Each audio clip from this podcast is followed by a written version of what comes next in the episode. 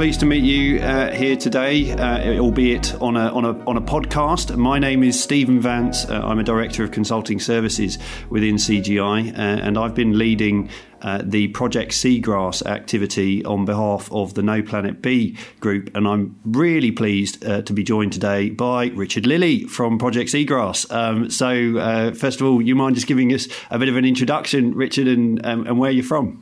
Yeah, so uh, yeah, my name is Richard Lilley, although most people know me as RJ. I'm the CEO of Project Seagrass. Um, we're a, marine NGO which uh, started in Wales back in 2013.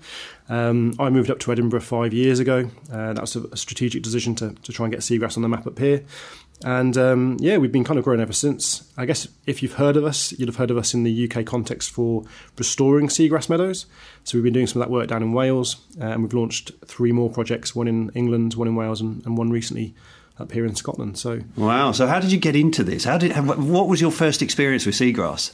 Um, do you know what? My, my first uh, experience with seagrass was in a book or in a paper. So I, um, and, and, this is kind of one of the reasons why Project Seagrass came into existence, is I'd never heard of seagrass. Uh, never heard of seagrass meadows. I'd heard of coral reefs. I'd heard of mangroves.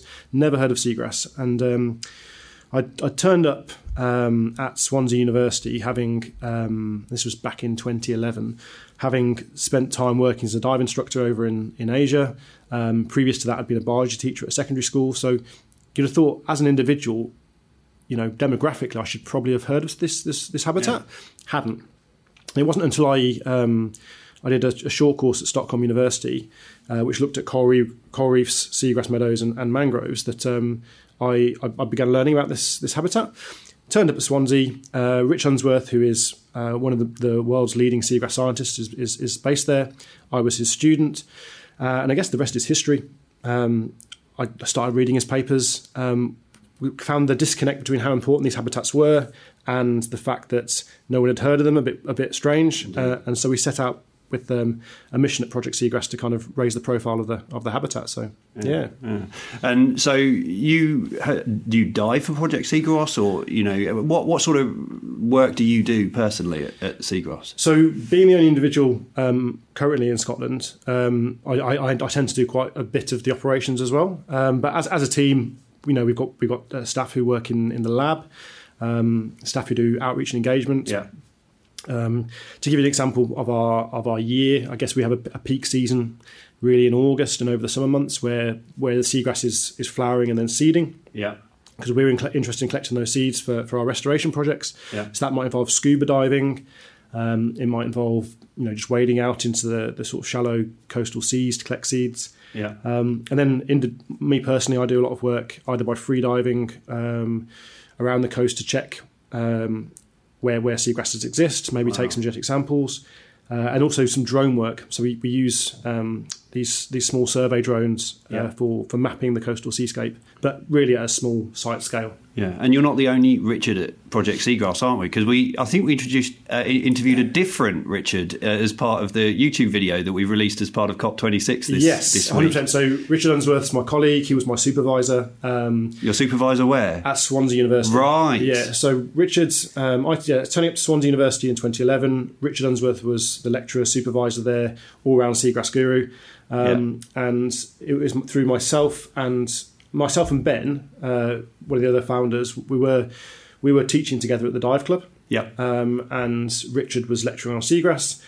Uh, and we spoke to Richard about the fact that seagrass had lost this, um, just, just, just wasn't recognised. And he said actually one of the, or I guess the seagrass community's most famous sons called Seagrass Meadows the ugly duckling of marine conservation. no one had ever heard of it. Um, and he he recognised the need to put seagrass to mainstream seagrass and to get it in the in the marine uh, conservation conversation. And so we we set out with exactly the aim, really, just to, to raise the profile. It was almost more of a marketing issue. Yeah. How can we market seagrass? How can we make seagrass sexy? How can we get people in, interested in this habitat? Yeah. And you can do that through a number of ways. Everyone loves a seahorse. Seahorses yeah. like living in seagrass meadows. Green turtles. Yeah. Con- prolific consumers of seagrass. Manatees, dugongs. Some oh, of these wow. iconic yeah. species. You know, if you're going to they rely on these habitats, um, yeah. and so that's always a good hook. Yeah, but you've you've got these you know these obviously amazing animals that live amongst the seagrass, but there are a few other things that seagrass does, doesn't it? You know, yes. Mean? So, um, I mean, there's I could sit here and wax lyrical about seagrass um, for the rest of the afternoon, but I guess two of the major um, uh, hooks at the moment are around the mitigation of climate change, so as a carbon store, and also its ability to sequester carbon out, out of the, the atmosphere and out of the water column. So, before we move off that, can you just tell me a bit more about how that works? How does the carbon actually get into the, you know, Yeah, into this? good question. So. Um, we often find with the headline figures, it can be a little bit of comparing apples with oranges. So um, there's this, this huge movement at the moment to plant trees, and I, I welcome that. Um, the carbon, when we talk about the carbon figures for trees and how much carbon can be stored in a forest, um, a lot of the carbon there is actually in the plant itself. So in the trunk, if you think a trunk is is uh, full of organic carbon, in the leaves, uh, and so it's all above above ground, and and that's excellent because it is bringing carbon into a and turning it into organic matter. That contrasts with seagrass though, because where we're where we're storing carbon in seagrass is actually in the sediment. Right. If you look at a blade of grass, a blade of seagrass, there's not actually much organic matter there itself. But the fact that the seagrass um, basically sticks up into the water column means that it buffers wave energy. So any energy in that system is uh, dissipated. Any organic matter um, in the water column then sort of falls down into the gaps between the seagrass blades Right. uh, and then that it, it once once that happens um, over a period of time, it gets buried into the sediment under the seagrass. Right. So there's actually, from a scuba diving perspective, if you were going to go to uh, the Mediterranean, you can actually dive down the almost like a, a cliff face of seagrass roots, and it, and all of the what you're seeing there, you know, ten meters of uh, of ancient root system is all that organic carbon that's been buried over the years. Wow. And that's where the excitement comes from because it's the permanence of the, of the, the carbon storage. It's it's there for millennia potentially, um, but it's also the rate at which that's able to happen. So it's not actually the seagrass itself that's consuming CO2 via photosynthesis. It's In part, in part, it does do that. Um, Right. uh, So all, all plants will do that. They'll convert the um, they'll, they'll, create organic material um, Yeah, through, themselves. through photosynthesis. But the the nuance to the for the, to the seagrass um, uh, carbon storage is the fact that it's it's burying it in the sediments. So it's not so much the plant itself; yeah. it's what's actually being stored underneath. All right. Wow, that's really interesting. I don't think I'd fully appreciated the fact that it's not just the photosynthesis; it's also the way in which it traps organic matter as it falls down Absolutely. in between and so that, that's blades. one of the elements that we're going to be looking to explore over the next few years is where where is where where which from an existing seagrass meadow perspective which meadows are acting as real carbon stores Yeah. um, and is that because of where they're they're situated yeah. um, and could we in our restoration journey are there areas where we could judiciously plant seagrass Yeah. to maximize the amount of carbon that's being stored Yeah, in a given meadow and then, of course, that's obviously a big part. But the second part that you were going to highlight was Oh, biodiversity. Yeah. So the twin, you know, the UN recognises probably th- broadly three three crises: pollution crisis, which is kind of all encapsulating. Plastics dominate that conversation, I think, at the moment. Um, climate change, climate emergency, uh, and biodiversity emergency. Yeah. So. Um, Seagrass meadows, seagrass meadows in in in uh, legal parlance often referred to as seagrass beds, and I, and I can understand that, but I prefer the term meadow because I think meadow captures um, the essence of what seagrass meadow actually is much more so. When we think about meadows on land, we think about that vibrancy of life, don't we? We think about wildflower meadows, all the biodiversity associated with that, and it's exactly the same in the sea. If you've got a seagrass meadow and you're snorkeling or swimming over it, um, it is full of life. Uh, one of the one of the key areas there is it's a nursery habitat.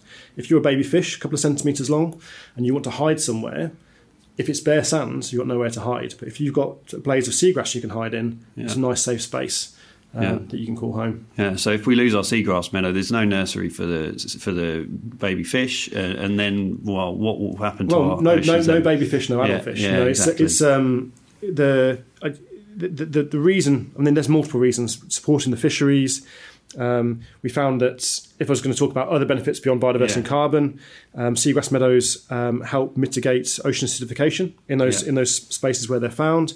Um, they've actually been shown recently to reduce pathogen transfer, so bacterial Oh wow! elements. Um, they they a, a big sort of climate mitigation element as well, climate change mitigation factor, is the fact that it's a plant rather than a, an algae, or seagrasses are plants, not algae, mean that they've essentially they've evolved on land and returned to the sea.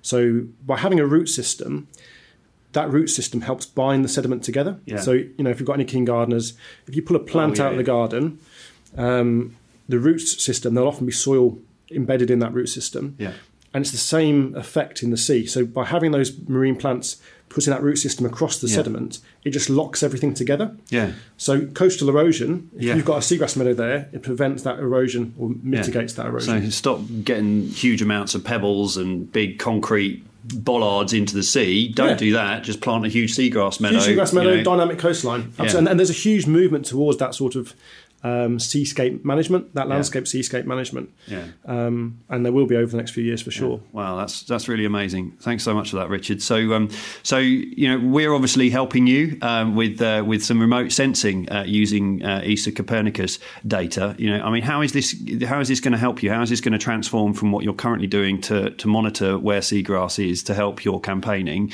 versus you know when you've hopefully got a, a map of the UK which uh, which tells you exactly where all the seagrass is.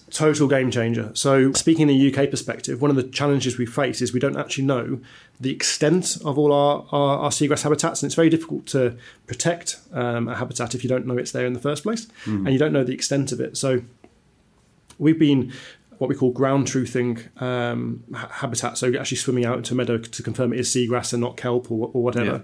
You know, we might be scanning uh, um, like a mapping software and having a look at uh, at the coast.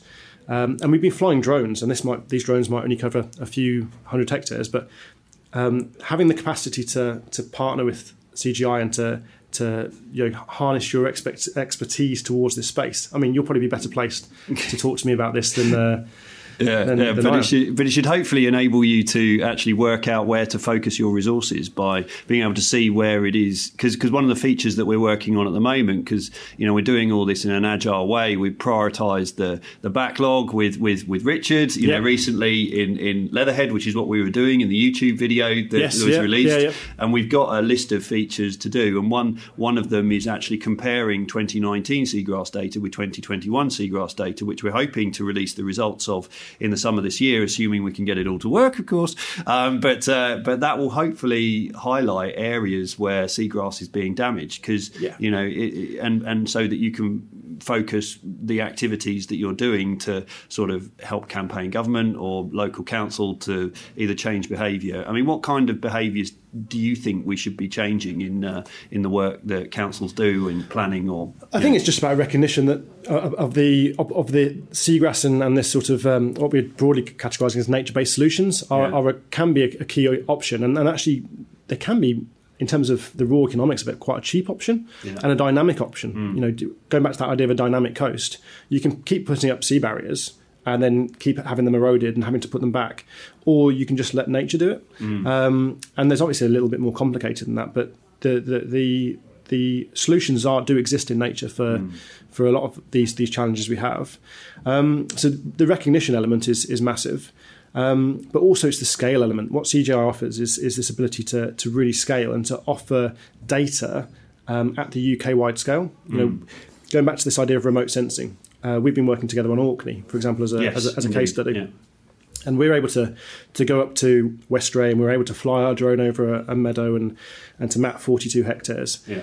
And that that uh, will provide a, a robust data point for um, for the, the broader remote sensing picture. Yeah. And you know, the more that we can um, factor in the work that we've already been doing, whether that's Mm. predictive habitat modelling or or you know site by site case study drone flights, with that wider uh, satellite work, then we'll be able to see those sort of iterative developments, won't Yeah. we? So comparing 2019 with 2021 Yeah.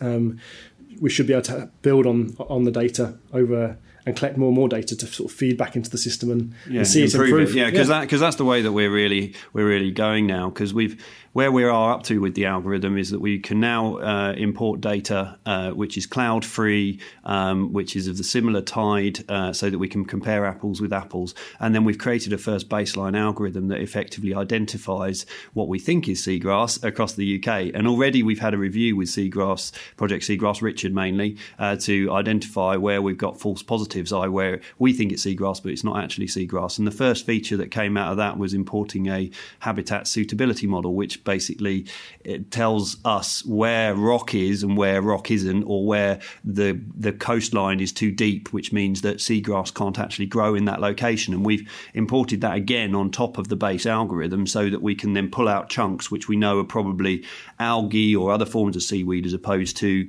actual the bona fide seagrass. And you know the vision for that is as we improve and improve and improve this algorithm you know because the the, the stats for consumption of CO2 are so much larger with seagrass than it is of you know conventional uh, forest you know is that we should be able to put a number on the amount of CO2 that that seagrass is sequestering, which then becomes really exciting, doesn't it? hundred percent. I think that's the, the, the, the exciting part of this um, collaboration is, is the big picture.